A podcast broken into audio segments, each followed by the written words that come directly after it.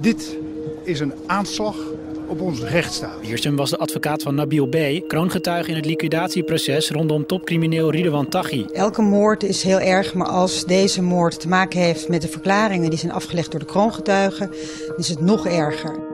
Welkom bij de achtste aflevering van de Taghi-podcast van Het Parool. Mijn naam is Corrie Gerritsma en tegenover mij zit zoals altijd misdaadjournalist Paul Vugts. Hey Paul. Hallo. De afgelopen zeven afleveringen hebben we heel veel dingen uh, besproken die wij zelf interessant vonden. En deze achtste aflevering willen we de luisteraar aan het woord laten. Dus er hebben allerlei mensen ons gemaild met vragen. Uh, het gaat veel over drugs, over geldzaken, hoe hij groot geworden is. Dus laten we daarmee beginnen. Hoe is Taghi eigenlijk groot geworden? En uh, waar haalt hij zijn geld vandaan? Zijn geld haalt hij uit de grootschalige cocaïnehandel. En het is begonnen met, oorspronkelijk met hashlijnen vanuit Marokko naar Zuid-Spanje. Uh, dat is maar een klein stukje water. En daar uh, had hij hele snelle speedboten op. En uh, in het begin werd daar met ladingen hash van Noord-Marokko naar Zuid-Spanje gevaren. gaandeweg is het beeld van justitie... is hij die hash gaan vervangen door cocaïne. En dan schiet je verdienmodel omhoog. Want cocaïne is per kilo vele malen duurder. Mm -hmm. en de risico's zijn ook groter...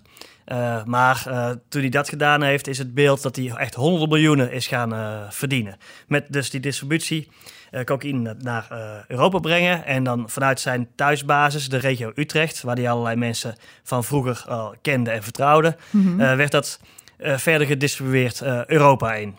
En, nou ja, en dan kun je dus, doordat in die cocaïnehandel, dat, uh, dat verdienmodel zo ontzettend lucratief is, kun je heel snel heel veel geld verdienen. En als je heel veel geld kunt verdienen, dan komen daar uiteindelijk ook ten eerste conflicten over. Ja. Daar komen we later op terug. Kun je ook de huurmoordenaars en consorten uh, betalen. En gaandeweg is uh, volgens het Openbaar Ministerie uh, Taghi ook strategisch gaan samenwerken. Met onder andere um, Richard R., uh, die ze Rico de Chileen noemen, een Amsterdammer. Ja. En het idee is dat er een Amsterdamse groep was van Rico de Chileen en een Utrechtse groep van, uh, van Taghi en uh, consorten. En dat zij samen een deel van de markt zijn gaan beheersen en verdelen. En dat ze zijn gaan samenwerken pragmatisch, zodat ze elk een deel van de handel konden ja, dat, dat sluit eigenlijk aan bij een vraag die we kregen van Gerard. Want die zegt, hoe zit het nu nou eigenlijk met de handel van Taghi? Hij is nu al zijn marktaandeel kwijt aan anderen, of niet? Nou ja, kijk, zelf zit hij natuurlijk binnen. Uh, maar je moet je voorstellen, zo'n organisatie is een veelkoppig monster. En het is nog steeds onduidelijk uh, in hoeverre door een paar koppen eraf te hakken... Uh, die hele organisatie op zijn gat ligt. Het, mm -hmm. wat ik binnen de opsporingsdiensten en ook wel in het criminele milieu hoor... Is, dat, is de aanname dat een belangrijk deel van die handel nog steeds doorgaat... met getrouwen van Taghi, van, van vroeger... Uh, familieleden en niet-familieleden. Ja. Uh, en dat een, over een ander deel uh, ja, wordt wel gestreden, is de aanname. En proberen natuurlijk rivaliserende partijen proberen een deel van die lijnen over te nemen. Maar dat heb je natuurlijk altijd al, is er concurrentie, neem ik aan. Ook toen Taghi er nog was. Zeker. En het beeld is ook heel sterk dat Taghi zelf, al dan niet samen met die Rico de Chileen, uh, andermans lijnen is gaan overnemen. En allerlei moorden zouden daarop terug te voeren zijn. Dus er zijn allerlei moorden gepleegd waarvan gedacht wordt: hé, hey, uh, dat zijn mensen die eerst, laat ik zeggen, goede kennissen waren van bijvoorbeeld Rico de Chileen of Taghi. Ja. En die geliquideerd zijn, waarna de lijnen in handen van de groep Taghi en de groep Rico de Chileen uh, zijn gekomen, is het beeld van het Openbaar Ministerie. Want is het dan uh, het beeld dat er nog, ik zeg maar wat, zes spelers net zo groot zijn als Taghi in die drugshandel? Of is het in Nederland maar één iemand? Of was hij gewoon de allergrootste? Nou, in Nederland heb je wel meerdere grote spelers. Er is ook uh, vrij recent een grote jongen gepakt, die noemen ze Piet Costa, ehm, Roger P., is ook een enorm, heeft ook enorme belangen gehad in, in die drugshandel. En zo zijn er internationaal natuurlijk wel, wel meer. Er in Zuid-Spanje resideren bijvoorbeeld ook wel Ierse en Engelse maffia-clans. Waaronder de Kinahan-clan. Uh, ik zal niet uh, te ver doorvoeren op al die, uh, die details. Krijgen maar... opeens nog allemaal nieuwe namen in deze laatste aflevering. Jawel, maar die hoeven we ook niet uitputtend te behandelen. Maar je hebt wel... het is een diffuus beeld, maar er is zoveel aanvoer van cocaïne. En er is zoveel vraag naar cocaïne. Ja. Dat allerlei grote organisaties heel goed naast elkaar kunnen bestaan en, en echt floreren. Het gaat natuurlijk om miljoenen wat hij vermogen van Taghi wordt geschat. Of wat in ieder geval die drugshandel natuurlijk omgaat. misschien Ja. boven het miljard. En David wil weten, is er zicht op het vermogen van Taghi en waar dat vermogen zich bevindt? Staat het ergens op een bank? Is het alleen maar vastgoed? Zit het, is het alleen maar cash? Er is een deel, voor een deel is daar een beeld van. Eh, er is een beeld dat hij eh, bijvoorbeeld in Marokko eh onroerend goed bezat. Hij heeft ook lang in Marokko onroerend verbleven en daar zijn wel ideeën over hoe hij daar eh, belegging heeft gedaan. Eh, er is ook wel een beeld dat hij eh, her en der verspreid over de wereld ehm, veel heeft geïnvesteerd. Aan de andere kant woonden sommige familieleden van hem hier in Nederland heel sober. Nog Mhm. steeds in een flat bijvoorbeeld, in, in Vianen. Ehm, en een deel daarvan is ook nog heel onduidelijk, omdat het eh, onderzoek van eh, het Openbaar Ministerie en van de opsporingsdiensten in de algemeenheid zich eh, is gaan richten op het excessieve geweld, op de liquidaties Ja. en niet zozeer op die drugslijn. Ja, precies. Want hij wordt eigenlijk nu gaan de rechtszaken vooral om de liquidaties waar hij van verdacht wordt, of Ja. zijn groep. En hoe zit het dan met die hele drugshandel? Dat wordt dus niet meegenomen. Nee, en dat is een strategische keuze van het Openbaar Ministerie vooralsnog. En voornamelijk doordat eh, het belangrijkste bewijs dat tegen hem eh, eh, ligt... zijn getuigenissen van twee kroongetuigen. Neville B. en Tony de G. En een heleboel van die berichten, onderlinge berichten. Het versleutelde berichtenverkeer via de Pretty Good Privacy. de server van Enetcom, waar we het eerder over gehad hebben. an- andere computerservers. En daardoor is er zicht op heel veel berichten die Tachi zou hebben eh, gestuurd naar eh, handlangers en handlangers weer naar andere onderdelen van zijn eh, organisatie. Dus het bewijs gaat veel over liquidaties. Ja, En de prioriteit die het Openbaar Ministerie heeft gelegd, is ook heel erg de liquidaties. Ja. Omdat dat is, ja, dat excessieve geweld speelde zich midden in de maatschappij af. Er zijn natuurlijk door blunders verkeerde mensen vermoord. Er is gemoord gewoon in woonwijken, gewoon ook op klaarlichte dag, zoals het heet. Eh, dus eh, de prioriteit is gegeven aan het stoppen van het excessieve geweld. En als hij daarvoor en zijn getrouwen daarvoor veroordeeld worden, dan eh, dreigt voor de hoofdpersoon al levenslang. Dus het heeft helemaal geen zin om nog grote drukzaken te bouwen met Nee, moeilijke bewijsvoering. Precies, want het mailde Peter, die vroeg zich ook af inderdaad van als er maar één keer levenslang is. maar stel dat het nou, stel dat deze rechtszaak Marengo, dat proces dat, er, dat hij daar wordt vrijgesproken, kunnen ze hem dan alsnog toevoegen aan zo'n andere rechtszaak dat het wel over drugshandel gaat om hem dan daar op te pakken. Ja, dat zou kunnen. Inderdaad kun je in Nederland maar één keer levenslang krijgen. Eh, dat klinkt logisch, maar bijvoorbeeld in Amerika kun je eh, meerdere keren levenslang krijgen.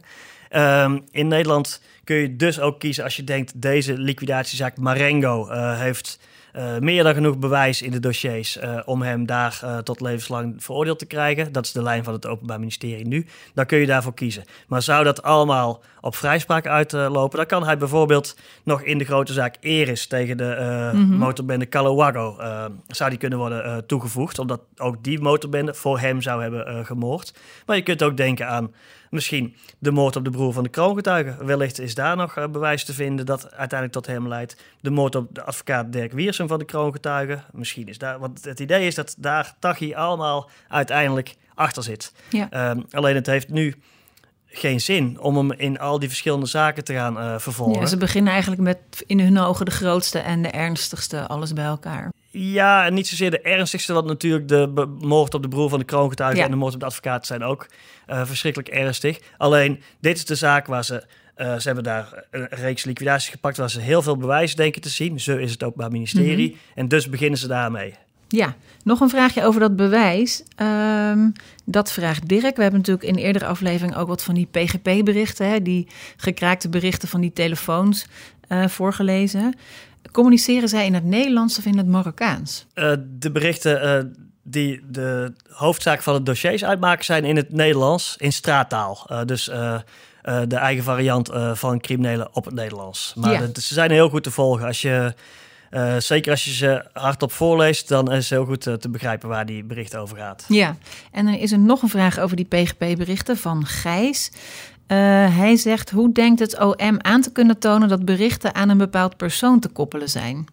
Want Tachi zal toch wel geen eh, persoonlijke gegevens in de berichten gebruiken? Nee, dat klopt. Ehm, allereerst proberen ze eh, processen verbaal te maken, het Openbaar Ministerie, waarin uitvoerig staat beschreven waarom Tachi dan de gebruiker van bepaalde nummers zou zijn. Er is ook een bepaald soort taalgebruik. De groepering rond Tachi die heeft, gebruikt heel veel het woordje sir. En als hij met die Richard R., um, Rico de Chile communiceerde, zou het ook heel vaak gaan om hermano, broer in het Spaans. Mm -hmm. um, en dus je kunt het soort taalgebruik kan meespelen. Maar er zijn ook heel platte zaken. Um, de, het toestel dat aan Tachi wordt toegedicht, uh, communiceert met de echtgenote van Tachi die met zijn kinderen in Dubai uh, woont. Nou ja, als het over die privézaken gaat, dan is al vrij snel het beeld natuurlijk dat Tachi uh, degene is aan de andere kant van de lijn. Ja. En zo zijn Dus er... eigenlijk praatte hij wel over privé dingen. Jazeker, en uh, zelfs uh, ook wel liefdevol. Dat is wel grappig in, als je die PGP-berichten ziet. Er is uit heel veel berichten straalt een enorme bloeddorst. En in letterlijke zin steeds jacht op, op nieuwe slachtoffers. Maar er zitten ook allerlei berichten tussen. Waarin hij uh, er ook met koosnaampjes en liefdevol mm -hmm. met zijn vrouw lijkt te, te communiceren. Dat zit door elkaar heen. We gaan terug even naar geld, want er waren nog meer vragen over. Um, geld, de hoofdzaak. Geld, ja. De altijd. motivatie van veel criminaliteit natuurlijk. Ook van wij die aan het werk zijn natuurlijk. En wij verdienen ook gewoon geld, Paul. Andere met bedragen, ons werk bij heel het andere Parool. bedragen, Corrie, zijn dat. Wel, ik krijg ook nooit een tas thuis, inderdaad. Oké, okay, dan gaan we gelijk naar de vraag van Peter. Uh, hoe worden de personen in Tachi's organisatie gewoonlijk betaald? Kijk, wij krijgen salaris op onze bankrekening, uh, maar krijgen zij, krijgen zij alleen maar cash? En is dat maandelijks? Is dat per opdracht? Hoe gaat zoiets? Uh, dat verschilt. Het, het, beeld is dat er vaste handlangers, vaste spelers uit die organisatie ook wel vast betaald uh, kregen. Maar bijvoorbeeld, er is een, hele, een heel onderscheid. Er is ook een soort hiërarchie natuurlijk. Mm -hmm. uh, dat wat hitters, de daadwerkelijke moordenaars krijgen, wat spotters krijgen, wat chauffeurs krijgen. En zo. Nou, je kunt je misschien voorstellen, de chauffeurs staan wat lager op de ladder. Hun rol is wat, wat bescheidener.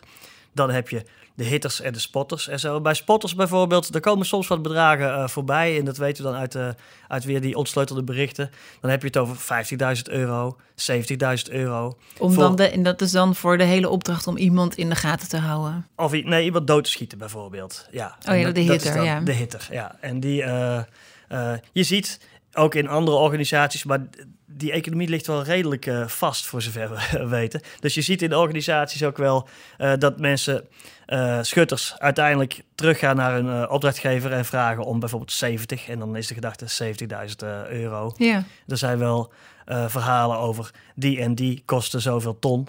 dus echt, als je grote spelers omlegt, dan kost dat weer meer geld. Omdat het risico dat die groepering op jou gaat jagen ook weer uh, groter is. Dus het risico dat jij neemt door uh, bij die uh, moord betrokken te zijn, moet zich uitbetalen in, in ja, precies. En daarom heeft een chauffeur die er dan natuurlijk ook veroordeeld kan worden voor medeplichtigheid ja. waarschijnlijk. Zeker, of medeplegen zelfs. Ja. ja dat, is, dat is juridisch gezien is dat een onderscheid. Want medeplegen is echt samen een moord doen. Medeplicht is, is medeplichtig zijn is helpen bij een moord. Maar als je bijvoorbeeld een auto jat, mm -hmm. die uiteindelijk bij een moord gebruikt is, dan, uh, maar als het Openbaar Ministerie niet kan bewijzen dat degene die die auto gestolen en geleverd heeft, dat hij ook wist dat er moord bij zou worden gepleegd, dan kan diegene vaker voor medeplichtigheid, voor het helpen uh, worden veroordeeld. Weet hij uh, aantoonbaar wel wat er met die auto de bedoeling is, dan kan het ook medeplegen zijn. Dan krijg je zwaardere straf, want dan ben je mee aan die moord aan het plegen. En stel dat je wordt veroordeeld voor het plegen van een liquidatie. Uh, en weet justitie dan vaak ook of iemand al geld gekregen heeft en wordt dat geld dan afgepakt? Nou ja, het beeld, uh, voor zover we dat concreet hebben vaak, is dat nog niet was uitbetaald. En dan is misschien een heel sterk voorbeeld uh, de man die veroordeeld is voor de moord op de broer van de kroongetuige, uh, Shurendi ja. S. die zegt dat hem een, een ton euro is geboden om dat te doen. En dat hij dat niet heeft gekregen. Over die Shurendi S is ook een vraag binnengekomen door Julius. En hij is eigenlijk benieuwd hoe zo'n man als Shurendi... en hij schetst een beetje alsof hij weet hoe zo'n man leefde. Hij zegt namelijk, hij woonde in een rijtjeshuis in Hilversum. Hij liet 's morgens de hond uit en hij werkte ook in de bouw. Uh, hoe komt het dat zo iemand naar, op klaarlichte dag naar Amsterdam-Noord rijdt... en een moord pleegt? Nou, deze Shurendi was zelf in het verleden verslaafd aan uh, cocaïne... Uh, hij komt uit een familie uh, die wel gelieerd is aan uh, de familie Tachi. Uh, een broer van hem was uh, vroeger be betrokken bij uh, de jeugdbende The Bad Boys, die we eerder besproken ja, hebben. Waar Taghi eigenlijk in zat hè, en begon... Als jonkie, inderdaad. Ja. dus die broers hebben een link en zo zijn ze uiteindelijk ook wel bij die uh, Shurendi aangekomen. En ja, hij zegt dat hem uiteindelijk... hij zat op allerlei manieren in de Pinari... Uh, en hem zou een ton zijn geboden om deze moord te plegen. Hij zou dat in een, uh, ja, uh, aangenomen hebben in een periode dat hij eigenlijk dacht, ah, dat komt er toch nooit van. En, maar toen ineens werd de druk enorm opgevoerd en is hij onder enorme druk die moord gaan plegen. Mm -hmm. dat is zijn verhaal. Overigens zijn daar wel wat aanwijzingen voor dat een deel van het verhaal wel klopt. Want hij is zo vreselijk roekeloos en een soort paniekerig yeah. met die moord bezig geweest. Um, dat dat wel past in het door hem geschetste beeld. Maar kijk, aanvankelijk gaat het altijd om geld. Dat is eigenlijk in de hele onderwereld zo. Uh, kijk, je hebt natuurlijk op een ander vlak crime passioneel, uh, man steekt vrouw neer of andersom en zo. Maar dat is daar waar het om de georganiseerde misdaad gaat, is het altijd om grote belangen, financieel en drugs. En dat is hetzelfde, want ja. die drugs is veel geld waard. En dat zie je uh, ook bij die Shurendi, maar je ziet het ook bij andere uitvoerders. Je ziet juist ook in uh, liquidatiezaken, waarvan soms onderdelen al voor de rechter zijn geweest, dat ja, uitvoerders heel roekeloos, die hebben zich laten verblinden door de belofte dat ze heel snel veel geld konden verdienen. En dat ze dan konden stijgen op de ladder van de criminele organisatie. Mm -hmm. En het beeld is dan dat ze uiteindelijk niks gekregen hebben nog voor, en soms al gepakt zijn voor ze iets konden krijgen. Of dat het helemaal niet de bedoeling is geweest, ze eigenlijk wel te betalen. Er zijn ook wel jongens, uh, bijvoorbeeld... Dit vind ik uh, gewoon echt heel gemeen. Ja, criminelen zijn gemeen, maar als je dat dan hoort, dat je iemand, iemand gooit zijn leven weg... Ja, ja dubbel is, of zo. Ik zou het niet anders kunnen uitdrukken. Ja. Dat is super gemeen. Maar dat is de, de keiharde criminaliteit.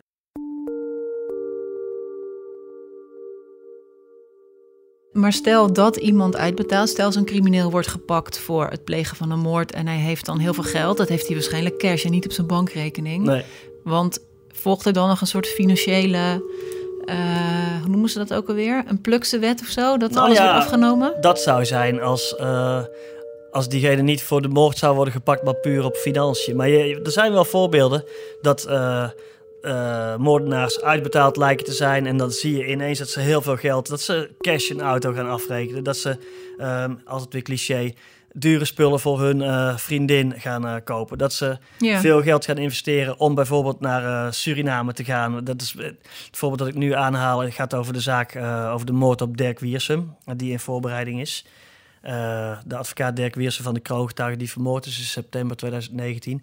Uh, het idee van het Openbaar Ministerie is dat daar uh, een van de uitvoerders meteen na die moord en meteen dat, als hij in de gaten krijgt dat hij mogelijk in de, in de kijker is gelopen van het mm -hmm. Openbaar Ministerie, gaat hij naar, wil hij naar Suriname, wordt hij ook op Schiphol gearresteerd in de rij. Um, heeft hij dus die tickets gekocht, heeft hij geprobeerd alvast zich te oriënteren op percelen en onroerend goed dat hij in Suriname Ja. wil kopen, terwijl hij eerst geen geld had. Dus dan is wel heel duidelijk het beeld dat er inderdaad is uitbetaald en dat, uh, nou, dat, dat zij het meteen gaan uitgeven. Het is natuurlijk vele malen slimmer dat als je zoiets hebt gedaan, om je even nog twee jaar gedijst te houden en dan te gaan uitgeven. Ja. Maar die, Ja, je wil het dit- misschien ook snel kopen voor iemand, voor je familie of voor de je... types die, die dit doen zijn onbezonnen en, eh, en ontzettend hongerig naar geld. Dus die kunnen zich helemaal niet inhouden als ze dat geld op een moment hebben. Ja, daar is nog een beetje een soort gelijke vraag van Marije, die ook zegt: waarom kiezen jongens voor dit leven? Want we weten allemaal wel eh, dat het in het begin heel leuk moet zijn, eh, veel geld, dikke auto aanzien.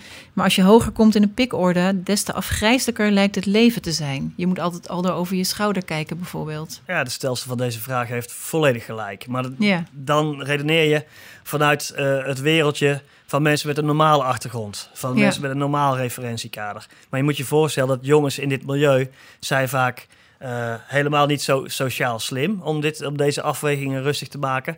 En zijn verblind door de bling-bling die altijd wordt eh, voorgehouden. Dus ze willen zo snel mogelijk ook in een snelle auto rijden, ook aan VIP-tafels zitten in clubs. Ook aan elke vinger een vriendin hebben. Ze willen eh, die kleding en sieraden en Mhm. Louis Vuitton en eh, een oude Mas Piquet eh, klokkie en zo.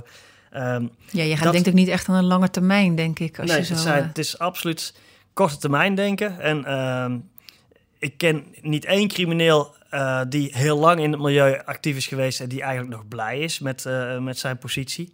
Eh, het is bijna altijd korte termijn denken, snel grote klappers willen maken en niet beseffen dat je in de kortste keren of voor lange tijd in de cel zit of geliquideerd kunt worden. in elk geval paranoia om je heen moet lopen te kijken de hele tijd. Dat, dat lange termijn denken, dat is gewoon niet uh, de manier van doen van deze jongens. Nee. De slimmere uh, dagen later, maar die zijn vaak, die groeien dan weer langzamer, wat hoger in die organisaties. Kijk, en we moeten niet uitsluiten dat er allerlei organisaties zijn die we nauwelijks zien. Hè? Ja. Uh, juist doordat ze niet dat grove geweld bijvoorbeeld uh, plegen.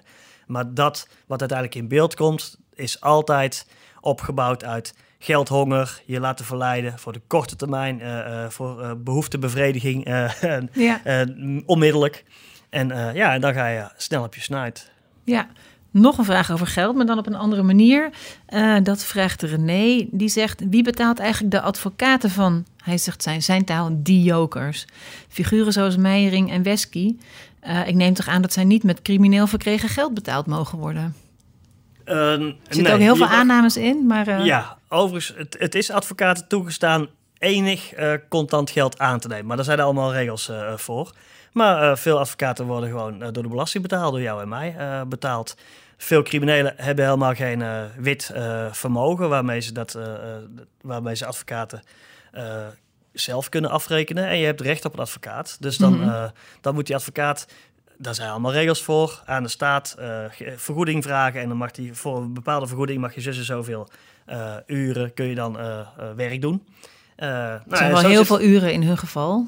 Heel veel uren. Maar daar is ook vaak discussie over in die grote zaken. Van ja, kan ik dit wel als advocaat bijvoorbeeld in mijn eentje aan? mag ik een kantoorgenoot inschakelen? En voor hoe lang dan? En zo. Dit, mm -hmm. Dat is geregeld uh, een punt van, uh, van orde op de, op de zitting in deze, ook in deze hele grote zaken tegen criminelen van wie justitie denkt dat ze honderden miljoenen hebben verdiend of meer. Ja, dan hebben we nog een vraag van Stefan en die zegt: hoe is Taghi in hemelsnaam zo snel uit Dubai in Nederland gekomen? Want ik weet destijds nog dat er inderdaad wat verbazing over was, of in ieder geval vraagtekens hoe die uitlevering zou gaan.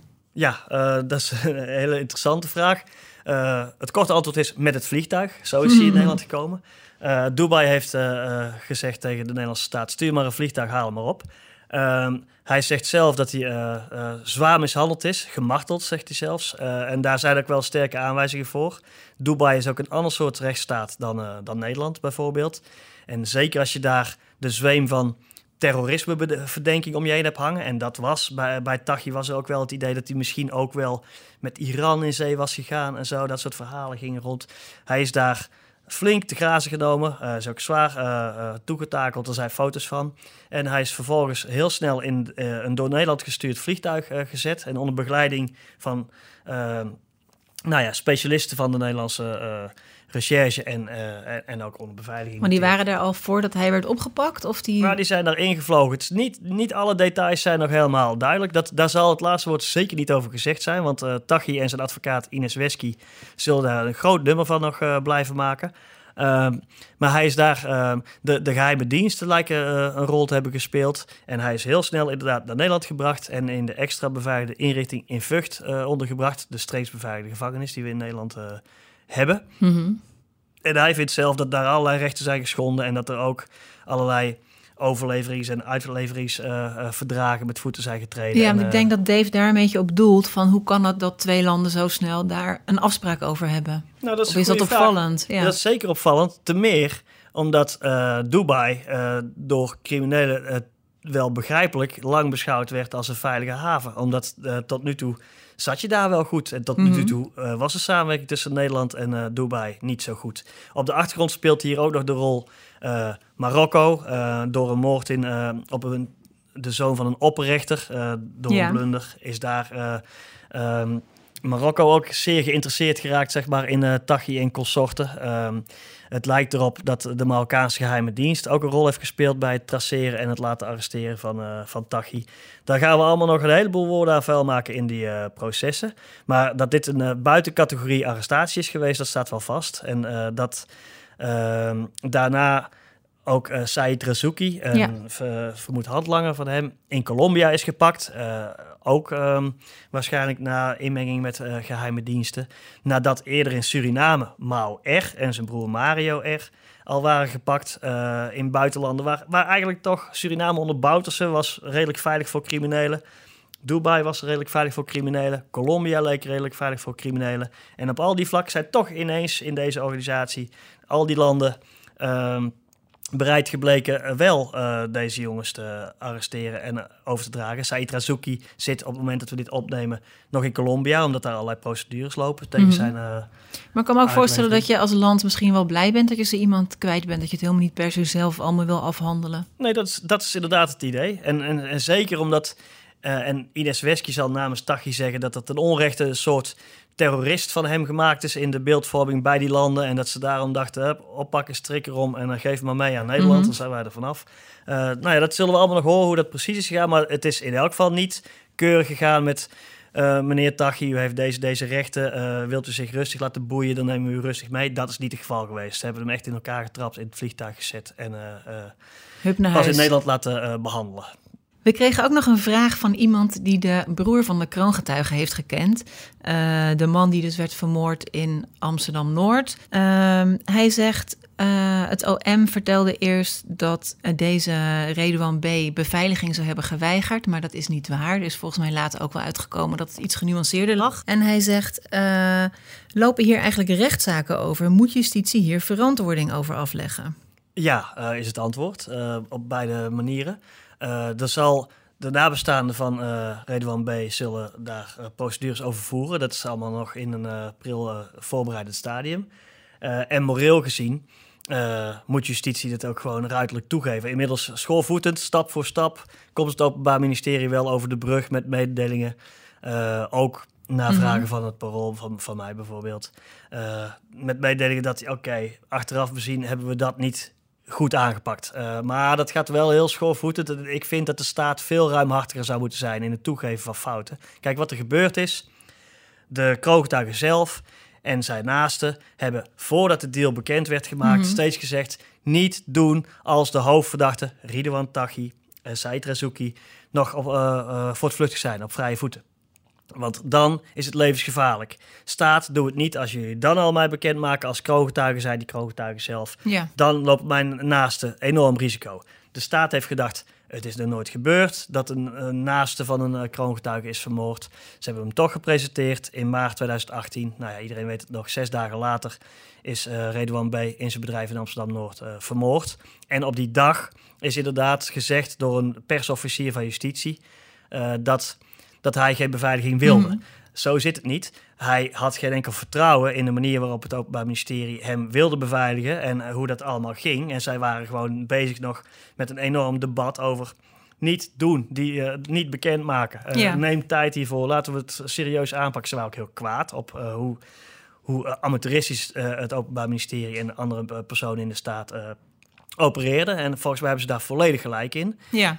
en daar zal het nog lange tijd over gaan. Ik heb in het Parool ook vele artikelen geschreven over wat er allemaal is misgegaan uh, in heel die kwesties. De beveiliging van, of de niet-beveiliging uh, van de familie van de kroongetuigen. Mm -hmm. Het gedoe daarna over uh, hoe het alsnog verder moest. Met, met hoe je mensen op een veilige manier um, kunt verstoppen, zeg maar. Een, ja, een, een nieuw leven kans geeft. kunt geven een nieuw leven op te bouwen. Um, daar, daar spelen allerlei vragen. Er spelen ook de vragen. De advocaat Dirk Wiersum. Uh, uh, daar is achteraf wel gebleken dat een auto die eigenlijk al in beeld van de recherche was, tientallen keren in zijn straat uh, heeft gereden om hem te observeren. Nou ja, ik zeg niet dat het één op één de schuld is van de, van de staat, maar het is in elk geval misgegaan. We zien Ja. dat die auto daar is geweest en niet is gezien. Los van wie daar dan de schuld van moet krijgen. En, en zo zijn er vele kwesties rond uh, de beveiliging, het gebrek aan beveiliging van sleutelfiguren rond de kroongetuigen, uh, waar nog lang over zal worden gesproken. Ja. Ja, maar echt ruidelijk toegeven met grote excuses is nog niet gebeurd. Uh, dat vindt de staat buitengewoon ingewikkeld op een of andere uh, manier. En ja, ik vind dat echt een tekortkoming. Ik, ik zou denken, ehm, als zet iedereen om tafel, spreek uit wat er allemaal mis is gegaan en zeg, we kunnen niet iedereen voor eeuwig beveiligen, maar ben eerlijk over wat wel en niet kan en, en heb gewoon een goed gesprek. Maar sorry seems to be the hardest word, zeggen ze wel eens. Ja. Dit was de laatste ingezonden vraag die we in deze aflevering behandelen. Maar Paul, die zaak Tachi is natuurlijk nog lang niet voorbij. Hij is nog amper begonnen. De inhoudelijke behandeling uh, moet nog vanaf het begin aanvangen. En ondertussen zijn er de hele tijd kwesties die tussendoor komen. Er is gedoe over toestellen, uh, telefoontoestellen die de kroongetuige in zijn cel heeft gehad en gebruikt. Er is gedoe over de beschuldiging van justitie dat specifieke advocaten uit dossiers zouden hebben gelekt, ook toen dat zeker nog niet mocht. Er is gedoe over twee advocaten die tot in Dubai zijn gevolgd in de jacht op mm En uh, er is ook een onderzoeksrechter, de onderzoeksrechter, inmiddels opgestapt. Vanwege uh, de onbetamelijke manier waarop zij zich uh, bejegend voelde door advocaten, die daar weer kwaad om zijn. Dus never a dull moment. En we blijven hier voorlopig nog wel over bezig. Jullie horen het al, er is nog heel veel te bespreken over Tachi. We gaan er wel even een tijdje tussenuit, maar komen zeker terug. Als je wil weten wanneer, abonneer je dan op onze podcast. Mijn naam is Corrie Gerritsma en deze podcast werd ook gemaakt door Paul Vugts, redactie Rita Schrooien, techniek en montage Lisette Spiegler.